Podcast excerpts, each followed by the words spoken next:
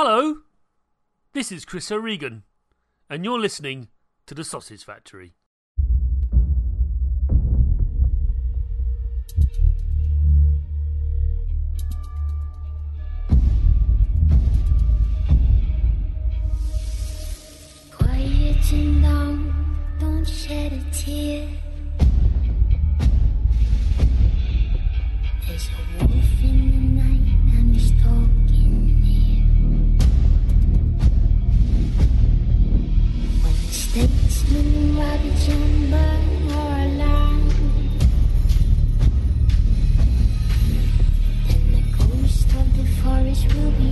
Be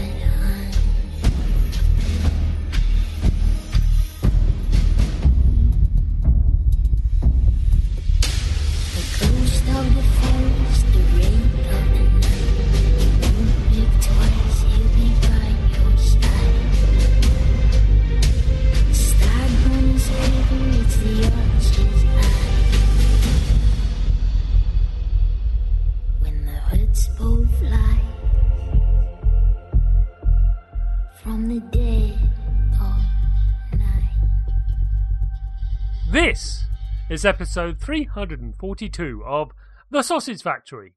Welcome! In this episode, I chat to Jamie Smith of Sumo Digital about their team based heist action adventure game, Hood Outlaws and Legends. Now, Jamie reached out to me and asked me, "I want to chat about this game that Sumo Digital are making? Well, sure, let's see what we've got to say and see what we've got to show. And I saw I was impressed, liked the concept of it, the idea of working with others against others within certain classes to do a certain thing. And multi layered, really well created, crafted, there's the words, crafted game It's very compact and each level, each environment which they're constantly pouring content into to this day, uh, ever since its released earlier this year has been really, really impressive. And I just love the feeling of accomplishing something against others rather than the AI. Yes, I know uh, PVE experience is also very, very rewarding. Trust me, someone who's who's played a lot of MMOs in the past can really uh, see the appeal of that. But when you outwit others, other humans, then that's that's something special. And Hood Outlaws and Legends does a fantastic job of really nurturing that kind of environment, that uh, cooperative stroke competitive environment, which is really quite hard to do. And it gives a lot of avenues for different types of play. Some people like to be support, some people like to be up front and actually take on the enemies. Some some people like to assist, if you like, you know, bring in the uh, or, or draw people in and then take out people from a long distance while others are distracting them. All of that all of that is in Hood Outlaws and Legends. It's really, really well put together, as I've already said, and uh, it's an absolute pleasure having Jamie on. He's a great guest. All my guests are great, but um, this one especially. So, um, to re listen to me from the past, talk to Jamie. Chris, if you'd be so kind. Jamie, Hello. Good evening. who evening. are you? and What do you do? Yes, I'm Jamie Smith. So I'm currently a lead game designer at uh, Sumo Digital, and I've been working in the industry for about 10 years or so now. Um, and I've been at several companies, including Ubisoft and EA. And for the last couple of years, I've been working on Sumo. Oh, Ubisoft, eh? I've finished Assassin's Creed this year. Oh, you That's- probably saw. So Jamie and I talk stuff on the Twitters. We know, you know, we're, fine, it's great. But yeah, 142 hours that sucker. My God. Well, is that that Valhalla? Yeah. 140 well, that's a, so, so, so that means you've probably only seen about 10% of the game. About that. About that. Scratch the surface. Scratch, barely scratched the surface. But honestly, the the level mechanics in that game, which we talk about, which we're going to talk about, and with Hood Outlaws and Legends, but you know, leveling up for that particular game got to the point where there was no challenge left, nothing. I was just steamrolling everything. Anyway, so you already hinted at it, but let's delve into it. How did you make your start making flashy, lighty video games? Yeah, that's um, it, it's kind of longish story, but I'll, I'll give you the short version. So I've been games for about ten years now. So I got a job in games um, at Ubisoft straight out straight out of university. So I did a games course at university. Um, managed to do a pitch for somebody who was a lead game designer at Ubisoft, and I got picked up as kind of an intern, and that was straight straight on to the uh, the driver project, the driver San Francisco. I was on that for about a year and a half. Um, and then shortly after that, moved on to the crew, so giant kind of open world driving game and that was kind of my first, you know, real project where I got, you know, a lot more of a handle on, you know, the reins of working in small teams, big teams, and so on. Um, and then shortly after that, I'd moved on to the uh, the division. So Tom Clancy's the division, the original one, of which I was the, the designer of the loot system, um, or at least the you know initially. And I was there for maybe two and a half years again. Um, left just shortly before it came out, and then you know, story goes after that. I went to EA I was working on the FIFA franchise. I'm a big football fan, so I was working on that remotely. And then uh, after maybe three years or so, I got the opportunity to come back to work at Sumo with somebody who I used to work with at Ubisoft. So it's kind of, you know, somebody I knew an opportunity had came up. And as you mentioned, that was on the Hood Outlaws and Legends project. So that's what I've been doing for the last two and a half years or so. But it all started with um, university and getting my kind of my big break in in almost like a Dragon's Den kind of scenario, doing a game pitch and getting picked up from there. That's quite a storied history, and also lots of interesting companies, and also lesson learned, everyone. Never burn those bridges. Seriously. Well, unless there's that there is that one guy. Okay, fine, but yeah, yeah. Or per, or woman, sorry, um, but you know, sorry, or them. I sorry. There you go. Dig, carry on digging, Jamie. I'll just carry on digging. But the one human being. There you go. Managed to do that. It's like, yeah, you can burn that one in case you burn it, and while they're on the bridge, that's fine. Um, but yeah, um, and it's interesting you mentioned footy. I mean, I, I like to, you know, we were mentioning about sports and stuff in the virtual green room before, and how I treat them as games because they are just having to be physical, you know, engagements. And you know, I love seeing the flow of play and understanding how various rules and stuff are exploited over others. And some sports are more transparent than others when it comes to that, like rugby and uh, uh, American football is very much transparent. You can see the whole point is they've got to move the ball up the field. That's it. That's all they're trying to do. Uh, whereas it's less transparent in things like football and stuff like that. And uh, although I don't know much about football because I'm a Palace supporter. well, well, new managers coming in soon, and they're still in the Premier League, so that, they that's. Are. I know. Yeah. It's my little joke about me knowing about football. Yeah, I don't know much why because I play, I you know, support Palace, and it's just I, I was born in South London, no, no, choice. Well, I did, but we want to know the other choice, don't we? Well, I'm not going to talk about that one. It begins with the letter M. No, yeah, wasn't. Yeah, not gonna. No. Um, so I have standards. Um, no offense to anyone. Actually, no. But that's really interesting. You left. You managed to graduate university. Which university did you go to? Did you say? Yeah, so I'm I'm from Middlesbrough in, Middlesbrough. in the north. Yeah, yeah, we have Teesside University. So right. Teesside, you know, there's been you know pretty well known kind of university in the UK for games, and just by pure coincidence, uh, again I'm in the northeast. It was it was on my doorstep. So you know there was I wanted to go into games, and there was no real reason to kind of move away to get that because it was considered, you know, at the time one of the best courses. Yeah, I mean that's that's the thing, isn't it? The fact that there are now courses for game design, whereas 20 years ago they did not. Well, 20 they were fledgling, and there might yeah. be one or two universities like Dundee and stuff like that that were starting to and Abertay and stuff like that. They're all trying to start up, but they were basically trying to figure it out. But now, the fact that you can buy volumes and volumes of text on the concept of just, I say just, but the concept of gameplay and theory which quite yeah. frankly has been around for a lot longer than people give it credit. I know you know this because you studied it, but people don't realise that the actual game theory and the concept of that has been around for hundreds of years. Uh, yeah, especially even just things like maths. You know, a loot system in a game is effectively just probability, and mm-hmm. probability is just you know it's been around forever. So there's there's tons to learn from stuff outside of games for, for definite.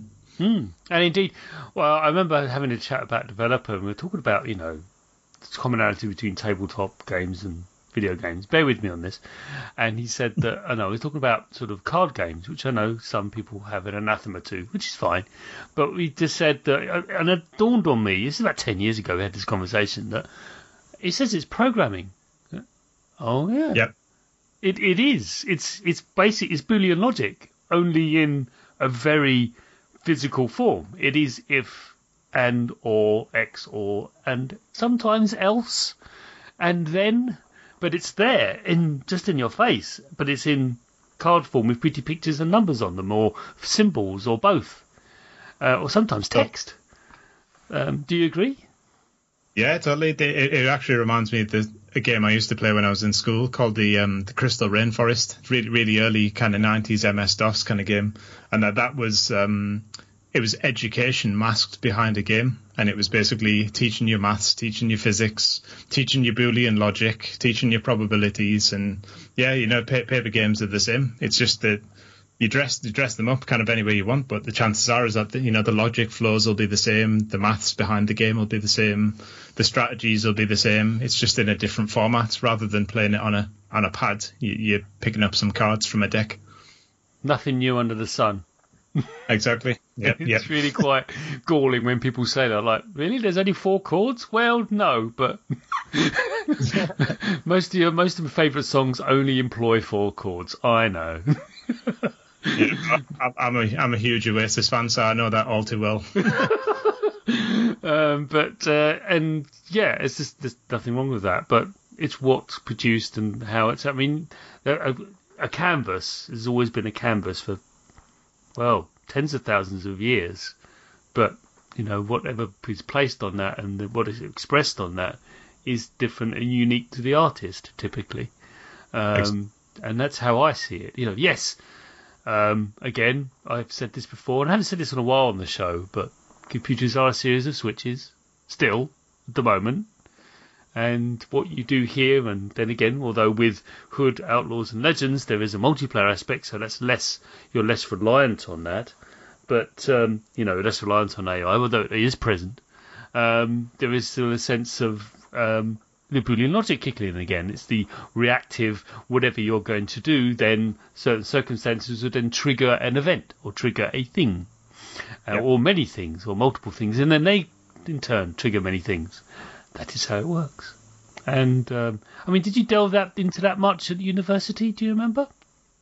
Yeah, I mean, the, the course itself was uh, was a mixed bag in terms of you know the things that you got taught. So it wasn't always about design. You know, sometimes it was about art. You know, basic modeling skills. Sometimes it was an appreciation for stuff outside of games. Um, but yeah, there, there was you know not necessarily a programming, but more like a logic component to it. You know, thinking about cause and effect. You know, if you're gonna yeah, a bit, a bit like in Hood, you know, we've got we've got rocks to distract guards. Well, if you throw a rock, what happens? You know, should they look to the direction of where the rock came from? Should they look at where it lands? How quickly should they turn around? Um, what happens if they're in the middle of a fight? Are they really going to turn around and look at a rock whilst they're fighting somebody? So it's it's all about you know cause and effect, thinking about all the different ways and different permutations of things that could happen. And as you say, in a multiplayer scenario, that that just increases exponentially because you can't you can't predict what any one of eight players could do at any given moment. But the AI, you know, that we have AI guards in the game, still have to behave appropriately in any given scenario. Yeah, yeah. Unlike uh, unlike other players going, could you just make sure you stay there? You distract that, and I go. Why did you do that? Well, I saw something shiny. Oh God. Yeah, Yeah, something the, the something shiny is what Hood is about. Actually, Hood and Outlaws. Uh, it's just just all of it is all about. Ultimately, you're trying to get something shiny, but there's so Yeah, many yeah. other shiny things that occur. Like, oh, what's that? Please don't. Told you no. so, my next question now. Um, this one you can answer for your studio, but I suspect your colleagues has been on the show before because you are representing Sumo. So uh, maybe it's for yourself. But what are your biggest influences as a creator of things? Ah, that's interesting. Um, you know, if I think back to maybe when I first got into games or, or the idea of games, one of my probably biggest influences was uh, Dominic Diamond from from the old Games Master show in the '90s. So you know, if I think about you know what what got me into games in the first place, it would probably be that. Um, in ter- That terms of, show was weird. Sorry to pause you there, my Yep. friend, but no, no, for the uninitiated, we have an international audience, and many people might not know because you did rattle through that, and that's fine because I know who that is, and many of the audience may. But let's just explain. So, Dominic Diamond's a very unique person. Still is, still knocking about. Yeah. And I think he's coming back into games in some form. I'm not sure. He's been doing lots of Twitch streaming, but be that as it may. he um, he was a, a he is a, a Scottish person, although he lives he lives in Canadian land now. But um, Yeah. And he had a very unique presentation style, and he hosted most of the series of a show called Games Master, which was a a uh, late evening uh, Channel Four. Well, yeah, it started in Channel. I think it ended in Channel Four as well. Um, TV show in the UK uh, in the in the nineties, in the um, early nineties, early to mid nineties. I seem to remember. Um, yep. I was a little bit old when it came out, um, so I didn't really glom onto it. Um, it wasn't it wasn't really aimed at me, so I'm not being Yeah. like this is beneath me. It just wasn't my I wasn't my I wasn't the target audience. However, um, the presentation was very unique. They had really weird sets. They had the golden joystick sort of thing. You had to win competitions with. You play head to head on various consoles, typically Mega Drive and uh, SNES uh, or SNES, if you pronounce it, and uh, also sometimes Amiga stuff and that kind of thing. But typically, it was Mega Drive and SNES. Um, Yeah. Well, I remember, but they went off to do other things like arcade systems and stuff like that. It went, it went places, really strange places, and um, but it was very, you know, anarchic and off the wall, and they really pushed the boundaries of of television at that time. Um, to Yeah. the point where I think they got a lot of complaints, but they didn't care. They just carried on. Um, why? What, what? What is? What is about Dominic specifically that made you like think I want to be part of that world? Yeah, I, th- I think it was the show. Like you said, maybe it was, um, you know, I, I was the perfect kind of target audience at the at the time. It's interesting you mentioned about it being Channel Four and them getting a bit a bit of trouble because that was the time where you know the watershed probably wasn't really a thing, or you know that they, could get away with things on TV, you know, half seven at night that nowadays you wouldn't be able to do until at least ten o'clock or half ten. You know, subtle jokes and things like that. But but going back to the you know the reason why, I think at the time you know I was a big games fan anyway. I was I was a Sega kid kind of back in the nineties. Um, so you know you mentioned games or influences. So I was a big fan of Sonic, Alex Kids, you know Mortal Kombat things like that. But then seeing that kind of live on stage was pretty cool. You know being able to see it on TV and it, that that it had this prominent kind of prime time spot. And then the idea that you know there is people that make these games, there's celebrities that are playing these games. You know, that whole kind of aura around it was pretty cool. And then I think shortly after that, you know, you alluded to earlier, they did kind of like game awards. You know, they're still pres- fairly prestigious. You know, the, the golden joysticks, they're, they're pretty well known. Um, but then also the games magazine that, that accompanied the show.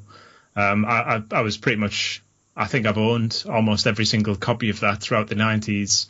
But more importantly, is that in some sections of them, they used to have, um, you know, I'm a developer kind of sections, and they would chat about, you know, I'm an artist in the industry. You know, I worked on Donkey Kong Returns. Here is how I got my first break. You know, I'm a designer in the industry. I worked on GoldenEye. Here's how I got my job. So basically, I, I used to collect kind of snippets from the magazine, and obviously, I got into the magazine because I'd watched the TV show and that kind of you know spiraled from there. So the little snippets, I used to have a little Polly Pocket, almost like a folder, and it was just you know here's the types of things that you should do if you want to get into the industry or take a look at this course at this particular university, which just so happens you know to be one of the, the universities on my doorstep. So that's that's kind of how it came about. But it just so happens that um, Dominic Diamond was the you know presenter of the show. Uh, I've been fortunate enough to, you know, chat to him a couple of times recently, actually, um, you know, just, you know, a general kind of catch up and just share some kind of memories of the 90s and stuff. but, you know, I've, I've never met the guy, but he's still one of my idols. But he was the host of the show and he's, he's, you know, if it wasn't for him, the show probably wouldn't be as adored as kind of it was. He had a desert dry sense of humour, which he didn't care. He he wore it like a badge of honour. This is Yeah. what I am. This is what I do. I will now drop this. Really, it's barely near innuendo at this point, but I'm going to do it anyway. And I'm going to say it with a straight face and look directly at the camera. and it's just I, I get the appeal, but like I said, um, by the time it arrived, I was too old. Um, Yeah. And I was on, I was playing Amigas and PCs and stuff, and I was just off and doing other things. And uh, for me, I was this little joke. Um, for me, growing up, they didn't have Games Master. They had things like Micro Live, which is one of the driest, tedious, like the closest thing we had to any tech on the telly. It was that. and one of the hosts, I can't remember his name, forgive me, but he actually said many, many years later, he's sadly no longer with us, I think, uh, but he said it was more like Micro Dead. He said, uh, I kept on telling them that this isn't going to work. This is dull. This is you're trying to you're you're presenting it in such a grey suited way. This is awful. We need to do this is just not going to fly. And he was right, you know. On reflection, it was all we had. But when you look at it now, and there's archives of it on YouTube and all sorts of places, and you go, how did people? What what were they? They they didn't know what they were doing. You see, they didn't know what it was. It was all alien to them. This weird technology was accelerating beyond the people who were writing about it. They just didn't understand it. And Yeah. that's the kind of thing I grew up with. You see, there are people still faltering and trying to figure out how these things worked. Well, by the time the 90s rocked around, people had a better idea of how they worked. I'm not going to say they knew, because now you look back on that and you go, why is everything so garish? Uh, What's with the hair? What's with the hair? You know, it's just that's how it was. Um, and you just, um, yeah, it's. But even still, they, they, they had a better understanding of game design. I mean, had Nintendo for God's sake. You know, they they, Yeah. they, they did their thing. I know you said you're a Sega person, but let's say let's face it, Mario uh, and Super Mario are phenomenal games uh, that still stand the test yeah. of time. Um, and I was I was neutral in the whole thing because I'd moved on to PCs and Doom and stuff by then. Yeah, so I'm not being elitist. Please don't think that. It's just that I'd moved on. PC to these- is, yeah. I was playing PC games and Wing Commander and, and Dungeon, you know, Underworld and stuff like that. So it was it was awesome, but it's a different time, different tranche, and that's fine. I went back to consoles eventually with the PlayStation, but yeah, and um, but that's a really good thing to, to, to be inspired by. To say, look, you know, these are these are the human beings make video games. No, they do, and uh, the fact that the Games Master was so forward thinking and saying, well, let's just highlight the people, let's just showcase these people who are behind the code. Something I've been doing, you know, for the past eight years, but they did it 20, 25 years ago. So Yeah. credit credit to the editors and the creators. So well done. Yeah, because I, I think when you when you're a kid in the '90s, you you play a game, you know, say like a Sonic or an Alex Kidd or you know, one of my favorites, Zombies Ate My Neighbors, things like that. But you, you never think when you're a kid there is people making this stuff. You you just think it's magic. You, you just think you know something's on the screen. You don't understand where it comes from. You know, maybe, maybe the Games Master TV show didn't necessarily show the the developers themselves. You know, maybe at times they did, or they were in the audience. But especially when they got into the magazines, you know, the magazines were pretty prominent in doing that. I know, I know Edge magazine tends to do that now as well. You know, the, the face behind the, the music or the face behind the, the character and things. But I think Games Master was doing that, you know, first, de- definitely in the mid 90s for sure. Yeah. And the Edge is an institution now. Who'd have thought it? but, you know, I do remember taking a copy of the Edge to the US once, which is where, where, back 20 years ago now when I went for earliest E3. It was T- yeah, it was 2000. And it had a copy of it. And uh, I was flicking through it and sitting there. And uh, one of my American friends sort of walked up and said, well, What is that? What What is that? And I showed them this copy, and it had a Ferrari thing on the front. I can't remember what it was. It might have been F355 they were talking about. I don't know. I can't remember. But um, it was this extraordinary sort of like, and it, it is a like a coffee table book. That's something Jeff Green, if you remember him, he actually said the the Edge is a coffee table book for a monthly coffee table book on video games that has no ads in it, so they c- can't figure it out.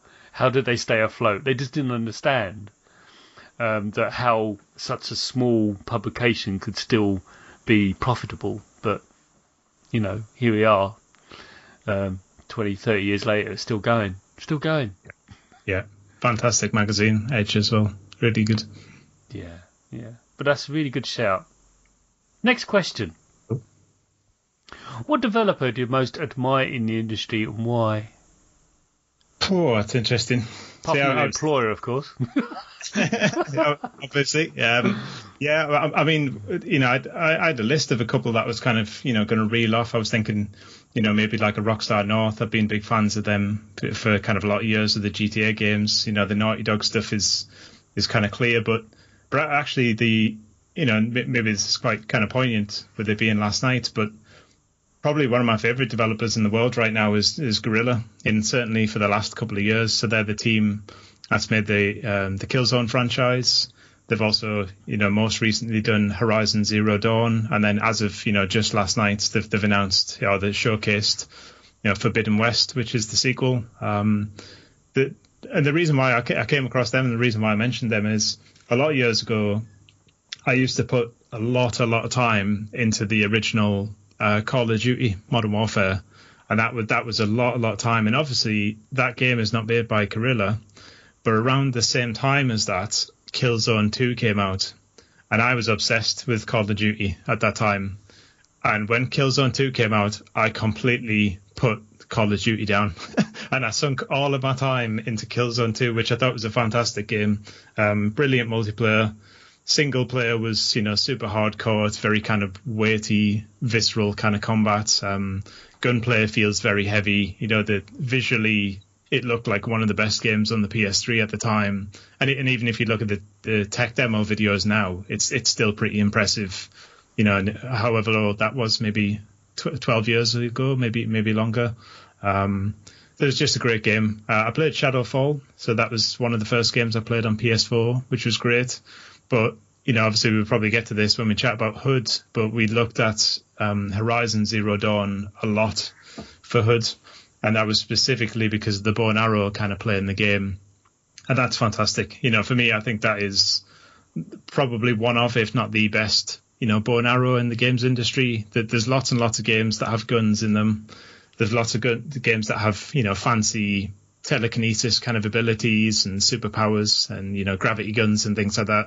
But there's not actually that many games that have done bow and arrows. It's it's probably more of a recent thing where you've started to get Tomb Raider and The Last of Us and things like that. And I just think in that area, you know, which is effectively a projectile based weapon where every shot is kind of meaningful, they, they've created something that, that feels great, but also is against this amazing kind of backdrop of, you know, uh, prehistoric kind of wildlife. And then on that point, they've created a franchise which is so totally different from what they did before. I'm, I'm a huge kind of admirer of that. You know, they could have just done another three more Killzones, first person shooters, the end of the world kind of scenario. And instead they did this vibrant, you know, community kind of game where you're helping to save the world and you, you're doing so in a, a totally different environment. You know, it's about saving the world rather than kind of destroying it. So yeah, I've, I've got got a lot of love for, for Guerrilla games. That is, I'm a big fan of their work too. I liked Killzone 1. I know it's not a fantastic game, but it was a damn fine one. I did enjoy it on the PlayStation 2. And Yeah. then we saw it on Killzone 2. Really enjoyed that. Not too keen on the last boss fights towards the end. Was a controller throwing moment, as was Killzone 3. that was even worse with that. But it was, and um, Shadowfall, me too. I was one of the earliest uh, PlayStation 4 games I played. I think I actually bought the bundle, the, the Shadowfall bundle on the PlayStation 4. Same, You know, yeah. yeah, it's a beautiful box that was. Oh, look at that! Look, that's that's awesome. Uh, Yeah. And I still have a PS4 because there's still some games that don't work on a PS5. Shocking. um, mainly a Jeff Minter game, which is just un- just unforgivable. You know. So what are you doing, Jeff? Anyway, um, that aside, um, uh, and you know, the Horizon Zero Dawn. I'm a massive fan of that game. That was my game, my Christmas game. You know, we always get a Christmas game. I get a Christmas game anyway. It's like the game you play through that holiday Yep. period. Last year it was well, I didn't finish it, but I started uh, Valhalla, and uh, and then the year before that was Outer Wilds, which is another podcast which we can't. We're not not doing not talking about Outer Wilds. That would take a very long time. But before that was was Horizon Zero Dawn, and to this day, to this day, one of my favourite favourite gaming moments. That moment of clarity with that game was me just going along a footpath, and it was quite late on in the game, very late on in the game, and I was got to the point where I was almost invincible. But the, the beauty of that game is you never are.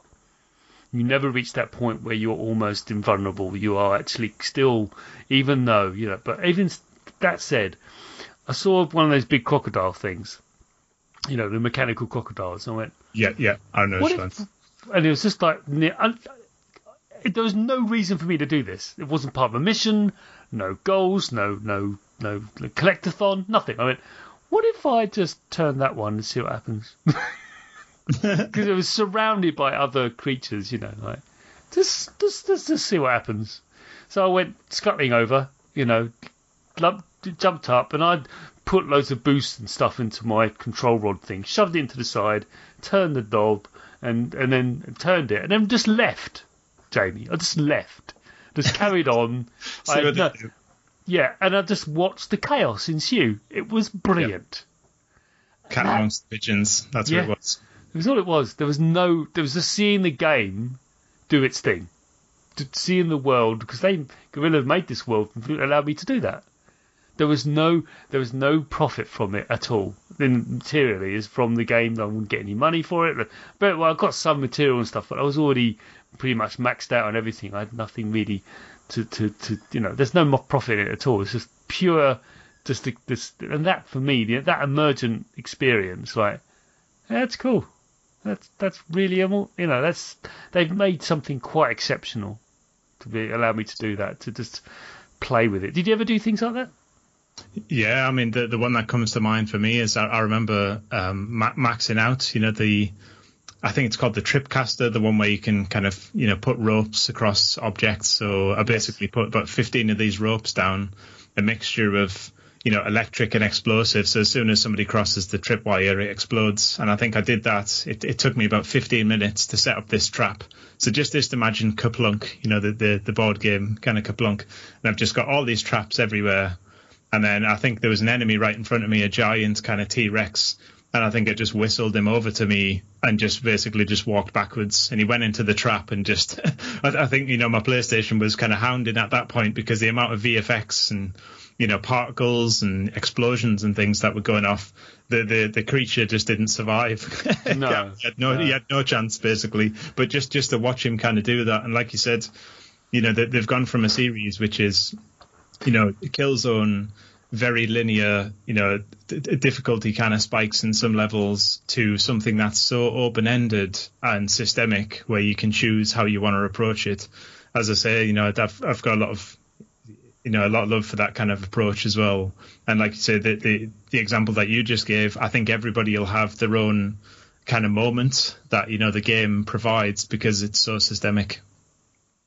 Yeah, I just one of the things I like to cite as my, you know, the highlights of gaming experience. That and finishing Outer Wilds. Yeah. And sorry, that that game. It asks it asks a really fundamental question and no one likes to answer. It's awesome. so, have you finished it? Have you played Outer Wilds? I can't remember. I, I- played a little bit of it, yes. I'm, Right, I'm yeah. involved with uh, BAFTA, and I think it was one of the games on the BAFTA list. So yeah, I s- I Right. sunk a few hours in, but I don't think I got to the end. I- no, sure you would have remembered. You would have remembered. yeah. It- It's Yeah. just like you, you, it's one of those ones you put the controller down, going, no, no, no, and you just walk away, going, walk from the screen, going, no, no. I can't say any more than that, but it's one of those awesome games that has such an extraordinary emotional reaction at the end. Like after all that, it's a great, great thing. It's a great thing. Yeah. Um, but uh, yeah, which lead us on then. Um, and again, Guerrilla, yeah, really good shout for them and good uh, recognition. People should do that more. They do some amazing things, and you're right. It's very topical because they did announce uh, um, the uh, the new was it uh, West something? Sorry, you said Forbidden West. Yeah, Forbidden, yeah, Forbidden West. West. Yeah. Now, Yeah. no, I finished it, so I know. You know, for me, like, oh, oh, were they the thing and the thing, and maybe the thing with. Oh, yeah. I mean, yeah.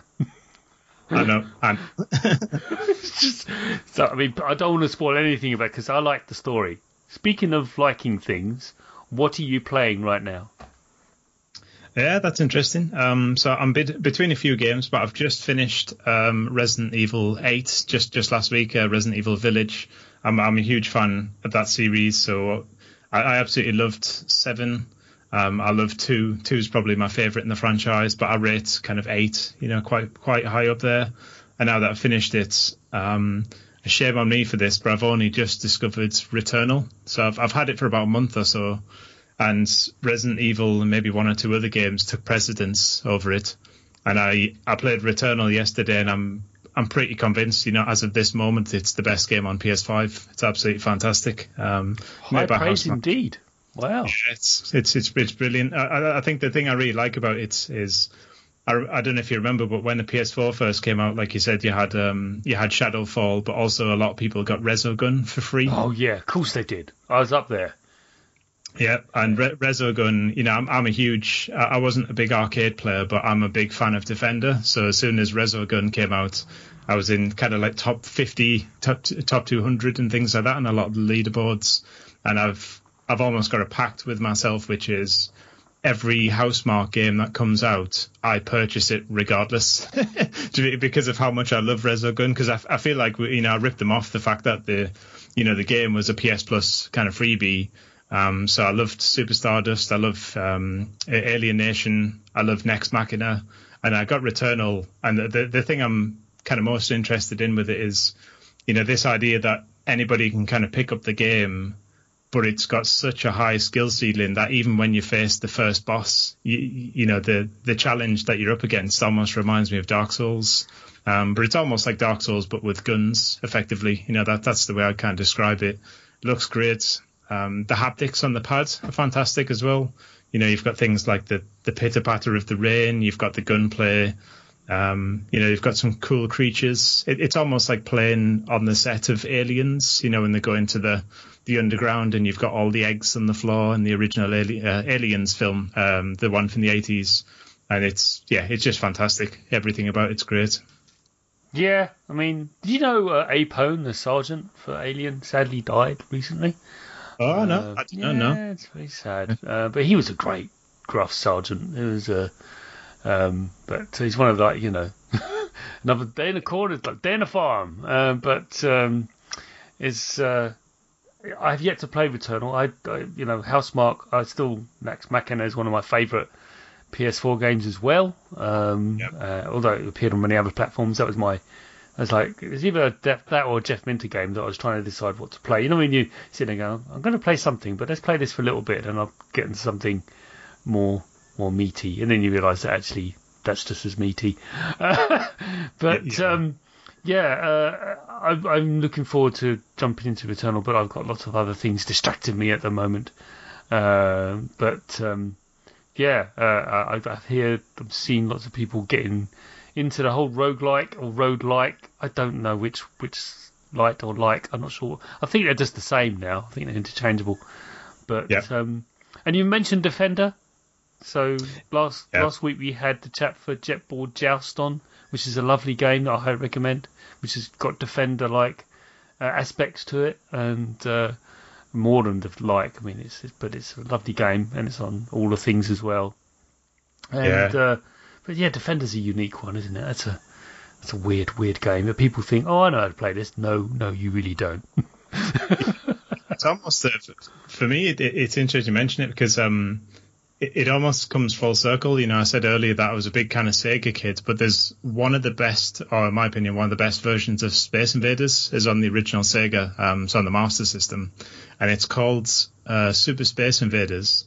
And effectively, it's Space Invaders, but with a mixture of stuff from Galaxian. So you've got enemies that are flying all over the screen and doing all these crazy patterns, but also they have a bonus mode and the bonus mode is um, some alien spaceships are coming in to steal cows, and you've got to shoot the spaceships out the sky. And it's very similar to that Resogun and Defender kind of style, where you know you've got hostages and you kind of have to shoot the hostages out the air to kind of save them. Um, and then Right. Resogun can that up, and obviously that that leads you to uh, Returnal and things as well. So I think I've I've always been a big fan of kind of twin sticks, but certainly the old Defender game and that kind of lineage has probably led me to playing Returnal now, and Returnal's you know d- they're definitely inspired by, at, at the very least, in Dark Souls. It's almost like a Resogun, you know, meets Dark Souls kind of play style from from a third person perspective. It's really cool. Could be Robotron as well. Yeah, fun. Yeah, it's fantastic. Yeah, it's a great game. So uh, that's, uh, that's that's got guns and people you've got to save and stuff. Uh, Yeah. The amount of times I've died because I just couldn't not, you know, like I said, it's a thousand points. They're within three pixels from. No, no. it's a beautiful model of risk reward. That game it really Yeah. is, really is. Eugene Jarvis was an absolute genius, or is he's still about, of course. So Yeah. That's the end of the first half, Jamie. Cool. Well done, you made it. There you go. Um, let's uh, let's move on. We moved on. Move on to the second half of the show, where we delve deep into Hood, outlaws, and legends.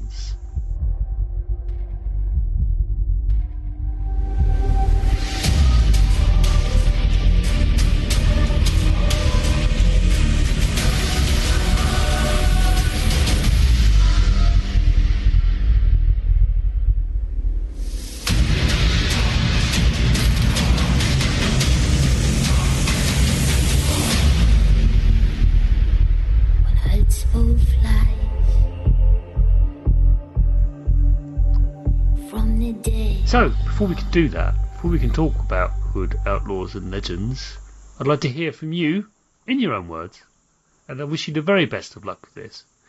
What is Hood, outlaws, and legends?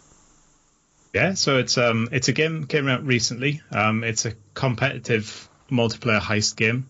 So the idea is is that um you, you're a part of a team and you're it's in events or kind of a, a medieval inspired kind of events of a Robin Hood kind of fantasy. And the idea is is that your team has to sneak into a castle and steal gold uh, from the state, and the state are you know heavily armored, very fearsome kind of guards that are protecting the gold that's in the castle.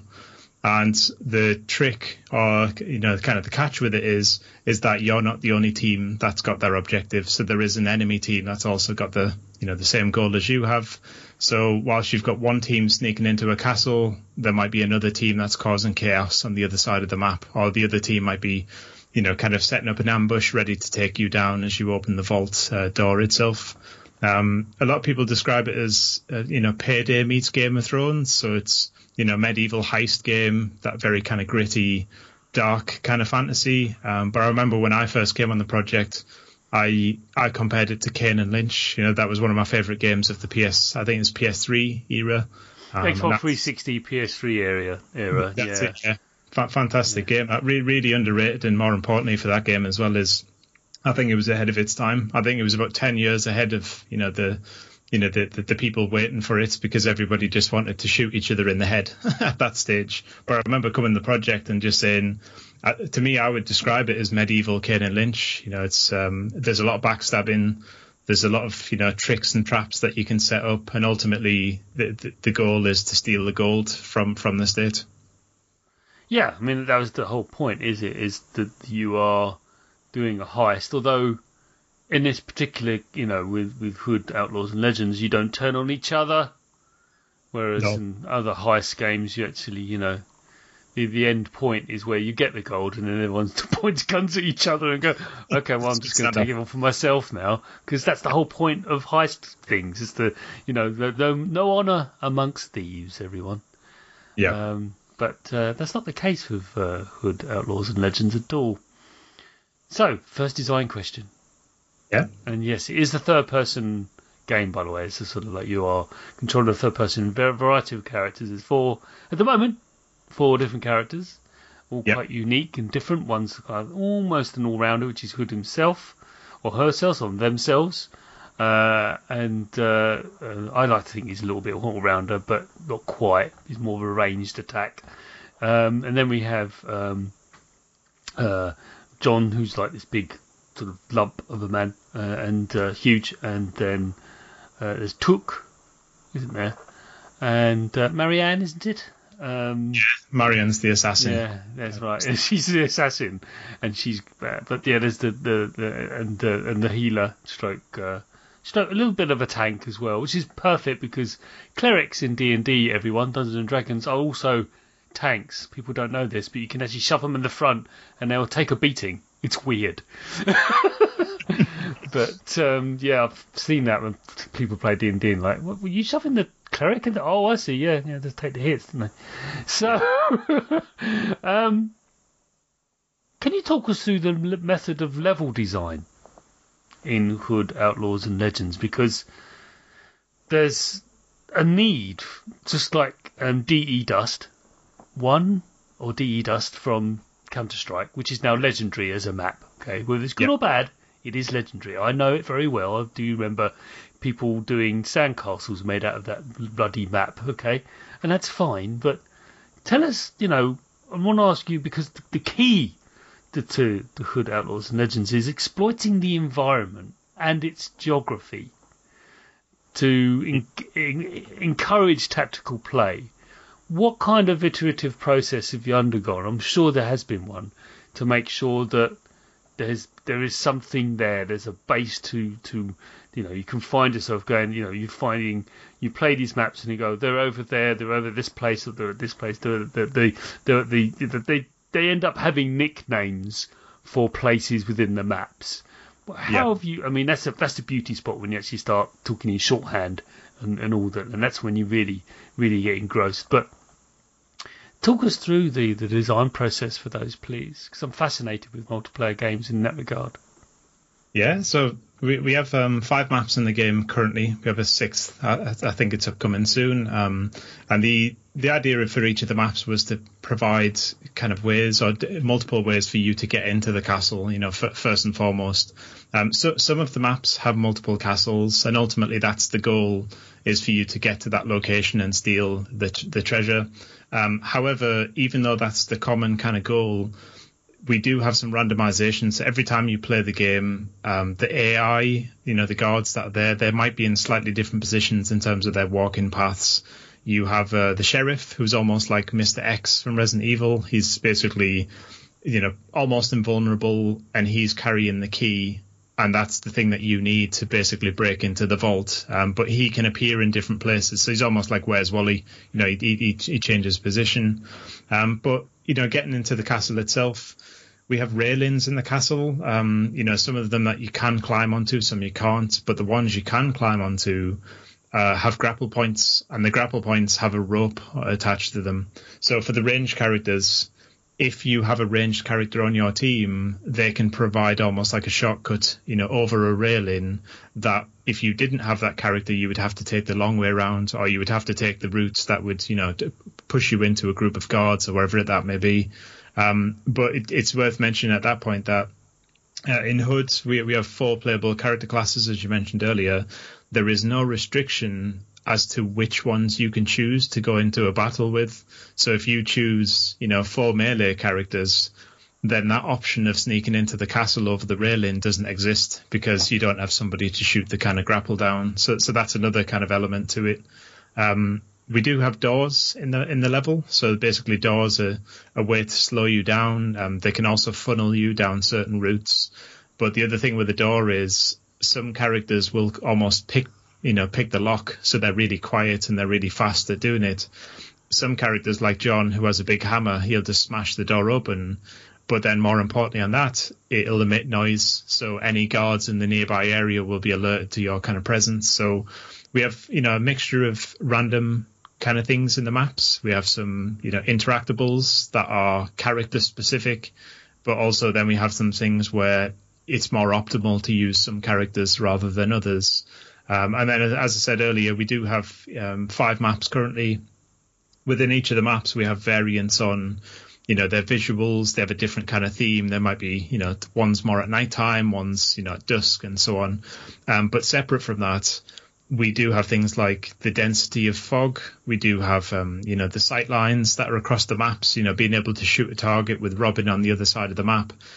You can't do that on every map. So some maps are made to be open kind of wastelands, which is a bit like the the marshland map. It's, it's like a big, um, you know, open swamp. Whereas you have something like Citadel, it's very built up, it's very dense. You know, it's very difficult for you as a Robin player to shoot targets over long range because you simply don't have the sight lines. So yeah, each each map almost has its own flavor from different ingredients that we use throughout, and then the you know the randomization also um, accounts for things like the treasure door location. So you've got to break into a treasure vault, but that door is not always in the same location either. So every time you play, there is things that you can learn about the map, but there's also things that change to kind of keep it fresh as well. It's there's so many different options and different ways to actually approach each map, and you start from different locations and things like this.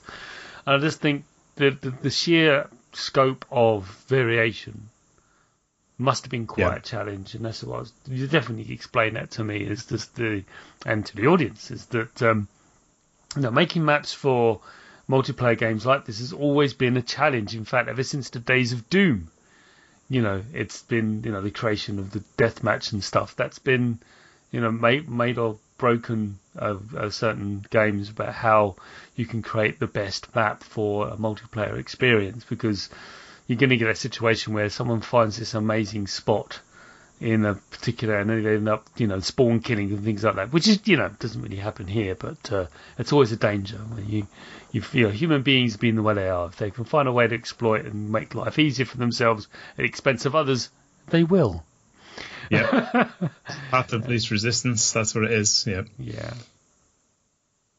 The players need to learn a lot about how each different character interacts with others and the environment they're in. Um, and that can be quite daunting in Hood Outlaws and Legends. It's to, to be faced with that uh, that sort of choice. And it is only four characters, there's going to be more added, I understand. But for the moment, you do have that broad choice and that broad sort of, and then that opens up different avenues of tactics and thinking. Um, What have you done to make this not daunt, not as daunting as it could be with uh, Hood Outlaws and Legends? What have you done to the player experience to make to ease them into what what what, what was the kind of the mechanics and things you've done? Yeah, um, so it's a good question that one actually because th- throughout development, you know, people used to have their favorite characters. For me personally, it was always about Robin. But the irony with Robin is, you know, being a sniper kind of play style, he even though he's almost the the cover art, you know, character, he's the face of the game and things. He's not necessarily the easiest to pick up um, and play as. You know, a lot of people play as Robin. They might miss a couple of shots and then they'll try a different character, see if they have some better luck. But in terms of you know things that we did, um, so specifically for Robin, we've got a lot of aim assists in the game. So we have we're a projectile based game. So the projectiles fire across the map. They curve towards targets slightly. We have some generous kind of hitboxes for hitting targets, but also things like the you know the tutorial at the start of the game. We at least give you the opportunity to sample each character. So you'll do a tutorial where it starts as Robin. You're scouting out your prey and then all of a sudden you'll transition into Marion. Marion's hiding in a bush, so she's more like a you know a sneaky assassin kind of play style. Then that transitions into Tuck. Tuck heals Marion because Marion's got really low health, so you understand that you know Tuck's the person that provides you the information about the enemy whereabouts on the map, but also you know he's, he's a healer, like you said, he's, he's effectively a cleric. And then it finishes up with John, and John has the ability to lift gates. So not only can he you know, allow people through routes that they wouldn't normally be able to get through. He's just a pure powerhouse. And what we actually found is, you know, behind the scenes and during, you know, testing, a lot of people gravitated towards John because he's got such an easy kind of play style. And, you know, th- there's no frills about playing as that particular character. Um, so, you know, you push, you push the kill button and just hope that nothing else kind of, kind of moves once you've, once you've pressed it.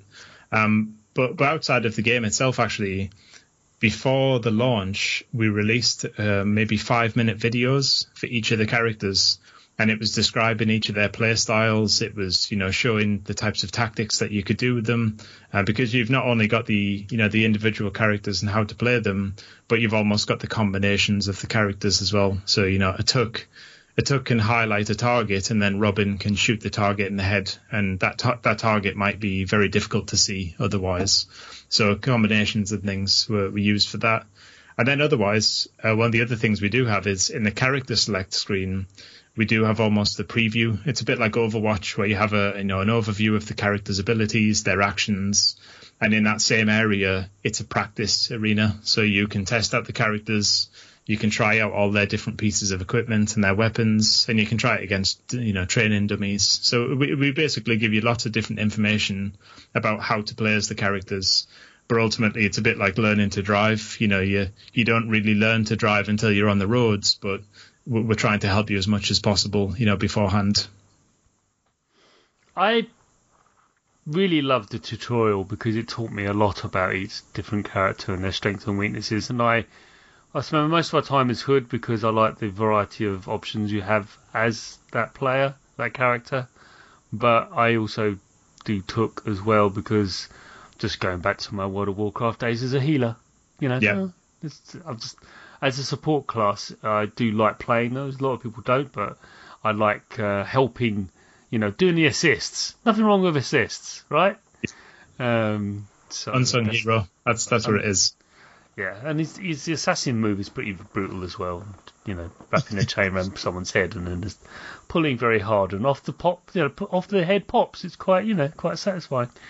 um, so I want to talk about um, the AI environment element in uh, Hood Outlaws and their Legends because we we've you, you've delved into visible detail about it, but let's to be clear, everyone, it is it is ultimately, and it's I hate using that phrase because nothing there's nothing ultimately, but at its core, it is a, a PvP experience. You are a team game. You're competing against another team, and that's fine. It is it is pretty much capture the flag only with a chest and other things, and that's fine. In fact, it's a bit, bit wrong with me to actually distill it to that because it's not that, but you know what I mean. Yeah. Same kind of tactical thinking. I find myself using my Halo experience a little bit, just a little bit, just a little bit. um, so, but how have you found balancing the presence of AI enemies and environments and hazards with the player versus player interaction? What have you found mixing that? Because they do disrupt. They're, do- they're a great thing. The, the, the presence of the AI do a great job of disrupting the best laid plans of a heist. Uh, although they can be, you know, a plan can be anchored around eliminating them, but in many cases they are deeply disruptive. How have you found balancing that experience versus how the players interact with each other? Yeah, I mean the the, the biggest uh, one of the biggest challenges has always been you know this the stealth versus combat kind of component. So the the AI and their their presence or the whole reason for the AI's existence is is to you know provide some resistance to you playing the objective.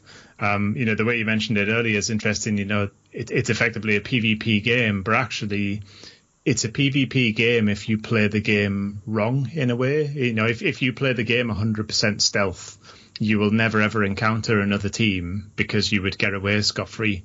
Except the challenge is, is that that's extremely difficult to do, you know, because of the AI threat. They're placed all around the map. Um, they're placed in enough density so that you, you know, you basically have to do something about them. You, you can't kind of avoid them. Um, the way that they're set up is, in general, they are extremely easy to kill if you stealth take down them. So, you know, if you sneak behind them and then, as you said earlier, you know, wrap a chain around the throat with Tuck or, you know, stab them in the neck with Robin, they're dead easy.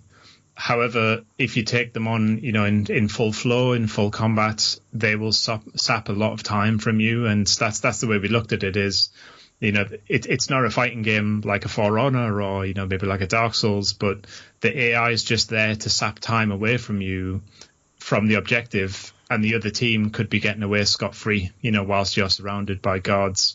And the PvP element is interesting factor as well because, you know, the, the teams are so unpredictable and, you know, this, that, that level of unpredictability changes depending on whether you're on, you know, comms or not. If you're, you know, going out in the wild and matchmaking, you could have come across a team that just decides to set off all of the guards, set off all the alarms, and then it just becomes chaos. Whereas you might have a team, you know, as I said earlier, maybe a, a really strong PvP team where they choose to stay in stealth and you literally play in a game for 15 minutes and maybe you only see them once, you know, because they're hiding in bushes and things. But yeah, the, you know, the core goal for the AI is for them to provide resistance and slow slow the teams down. But if you take them on, you know, head on, th- then you've kind of created that problem for yourself. However, you know, you can you can get away from them scot free if you stay in crouch and stay in stealth.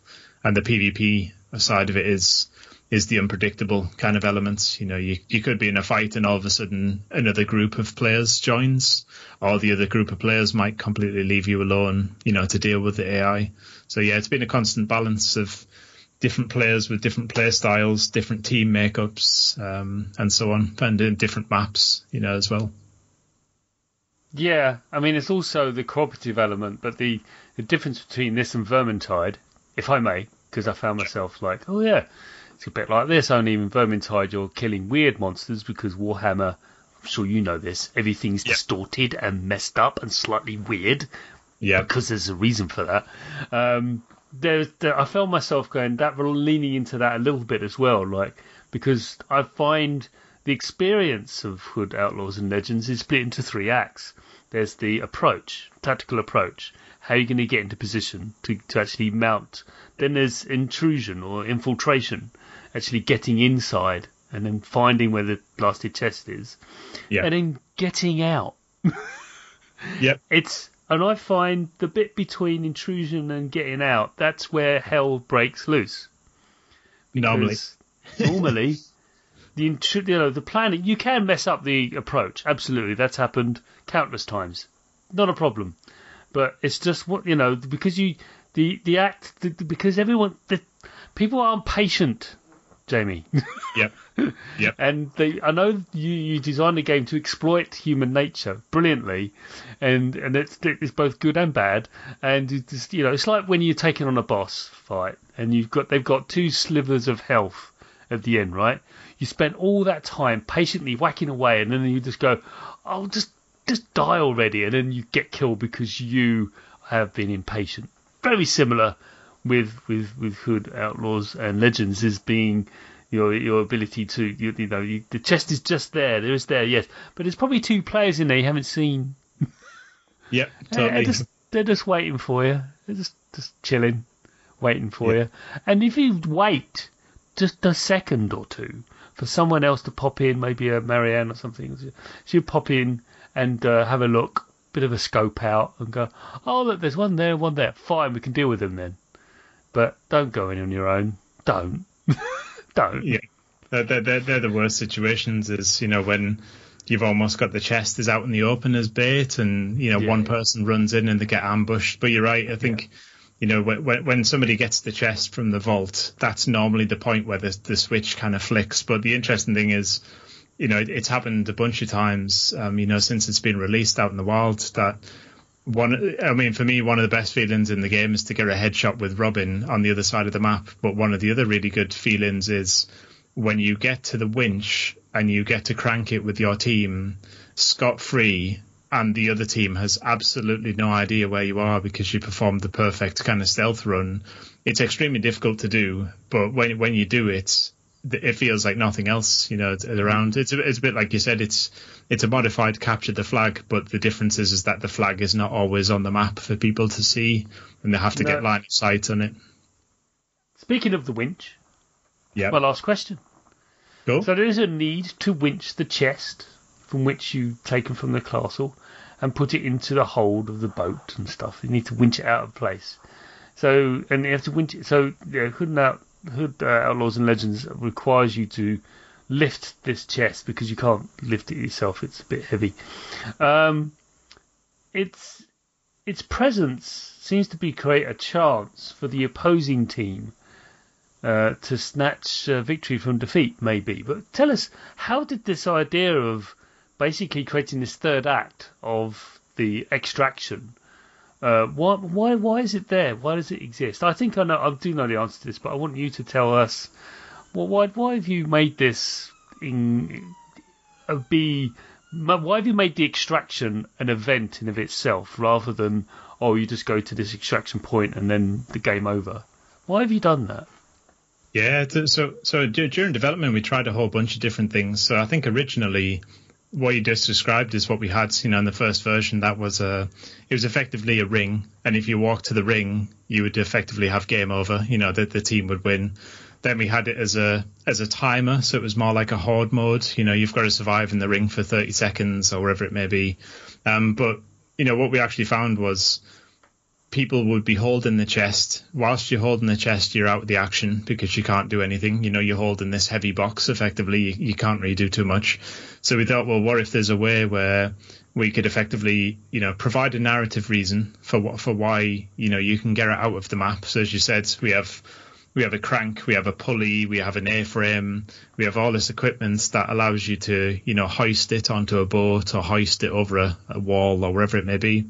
Um, and the cool thing about that was is that it provided a moment for the enemy team to actually get a chance to, you know, to get back to you. So they they didn't lose out kind of scot free. So it's it's almost like a catch up mechanic. Um, but on top of that, it gives the the defending team the opportunity to, you know, establish their kind of positioning around the chest. But we chose to make it a, a strategy kind of side instead of it being placed onto the winch and it automatically cranks itself, you know, almost like a slow conveyor belt. We chose to make it a, you know, an interaction. So you could choose to jump onto the winch. You have a crank. You can hold the button to go faster if you want. The problem with that is, is that it costs stamina. So stamina, you know, makes you more vulnerable when you're being attacked. So you could get onto the winch, but you might jump out and you're in a fight all of a sudden, but you're, you know, you're half stamina. So you, you're probably going to lose that fight. And then we also give you the option um, to have a second person jump on the winch as well. So basically, you're almost balancing, you know, your chest pieces. You know, do you want to defend the area? Do you want to winch? Do you want to try take out the enemy team? Are you positioned well enough, and so on? Um, but yeah, we tried a few different things back and forth, and then ultimately, um, we've decided on something where you get two people who are on the winch uh, optionally. You know, any any character can jump on and off the melee characters who are more effective in combat are the strongest winching characters. So you effectively have to take them out the game if if you want to win. But the ranged characters are much slower, so effectively you want them kind of an Overwatch. But the the way we have it is the winch is set up into a bunch of notches, and the winch will never go backwards. So if you think of it as a progress bar, when you get past you know ten percent or fifteen percent, you effectively bank that treasure but also the winch will never go back to zero again. And the reason for that is, is because we had a lot of stalemates during development. You know, you would you would get into these everlasting matches where the it would be like a tug of war that would never end effectively. Um, yeah, and then the, the, the current way it works is each person that gets a notch gets money for the team, which gets shared out with everybody, and the person who gets the last notch is the winner, and that's kind of the end of the match. It's yeah, I can see it's definitely to me definitely feels like the most designed aspect. It's like iterative concept, like this is to try this, try this. All let's let's create this uh, thing that turns the escape itself into a significant event. Yeah. And many players I've encountered, they they completely change their interaction with the game as soon as it occurs. As soon as like okay, we're going to go. We're going we, we, we got it. Let's just, okay, we, we're now at the winch. And then all of a sudden, everyone's attitude changes. Yep. And they've, they've, there's, a, there's, there's, they're under siege from all the enemies swarming in, the, uh, the environment, the AI enemies, as well as from the opposing players. And it's just, it's, it's quite an intense experience towards the end, which is, makes sense because the, the trick is not so much stealing the object, it's getting away with it, is the trick. Yeah. and that's the point, you know, gets in away and this and it gets away from the situation where you could have done where, okay, right, you've got a chest now, everyone's got to shoot each other, whoever wins that fight has got and just no. it doesn't you know, I mean it works in other games, but in this particular environment and the way you've and the backstory and the concept of it, it wouldn't work. The PvP, PvP, you know, like group, you know, blue on blue kind of nonsense, you know, uh, player versus player um, uh, team versus team, or you know, teammate versus teammate. That's what I meant to say. It wouldn't work. You know, just, the whole game would then collapse very quickly because if you knew that eventually the one of your your your partners or fellow teammates would eventually backstab you, then what's the point in bringing it fruition from the from the beginning? You know, you just become a nihilist, don't you? Really, and it's just it just doesn't exactly. work. Yeah, I mean, maybe there's room for you know a hardcore mode in future where you you mm. introduce those kind of elements, but the way we've got it is, you know, we wanted a way. If you think of when the game starts, you know, the team almost disperses. You know, somebody's going up into the high ground, somebody's going to open the door, somebody's going to steal the key. Whereas at the end of the game, like you said, it gets quite intense, mostly because everybody is drawn to that one position. So in the final third, you know, everybody's attitude changes from, you know, drop what you're doing, get get to the winch. And that also, as you said, it includes the AI. The AI in the final third are much more kind of reactive. So they, you know, they're they're aware that the chest has been stolen. You know, there's the audio, you get the bells ringing out of the castle, you get the intensity of the music, but also you get Mr. X, you know, our, our sheriff. He's effectively marching towards the treasure and you've also got to deal with him. So not only have you got to defend, you know, against the enemy team, but you've almost got this nuisance who, you know, he can insta kill anybody because Yep. he's trying to defend his treasure. I mean, it would be quite funny how the crossover we actually have the sheriff with the fedora on, just perched on top of his helmet.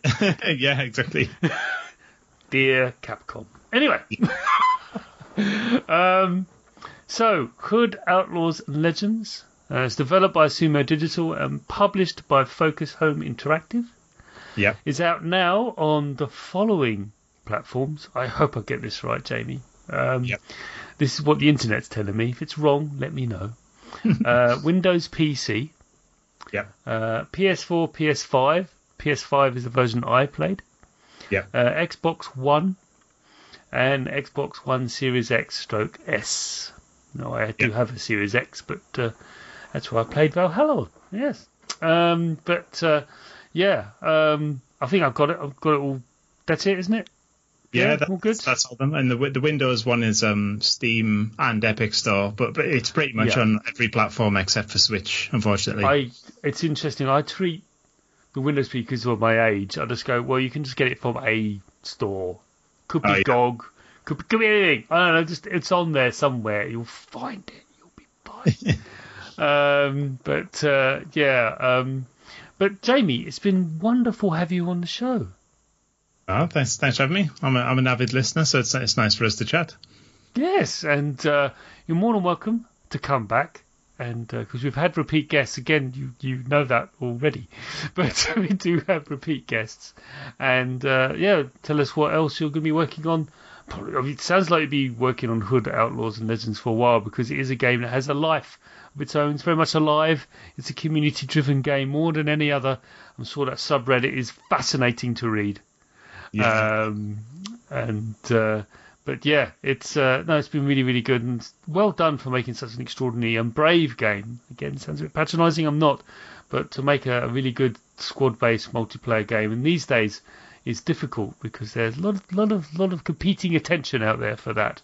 But you've brought in something new here, and the mere fact that um, you know you can that each each it's so asymmetric.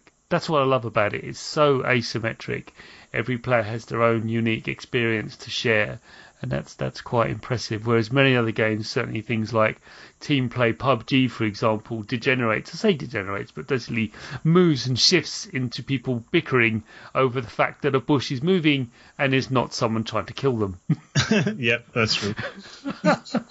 so, thanks very much, Danny. Oh, uh, thanks very much. Thanks again for having me. You have been listening to the Sausage Factory podcast, part of the Cane and Rinse Collective. Support us for just two US dollars per month at patreon.com forward slash Cane and Rinse for early, extended, and exclusive podcasts. Find us on Twitter, Facebook, Instagram, Twitch, YouTube, and at our website, caneandrinse.com.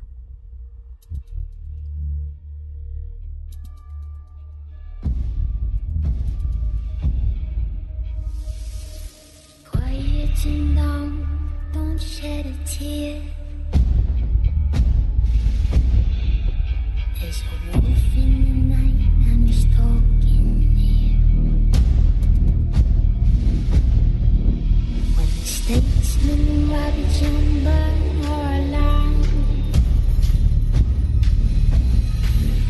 then the ghost of the forest will be right at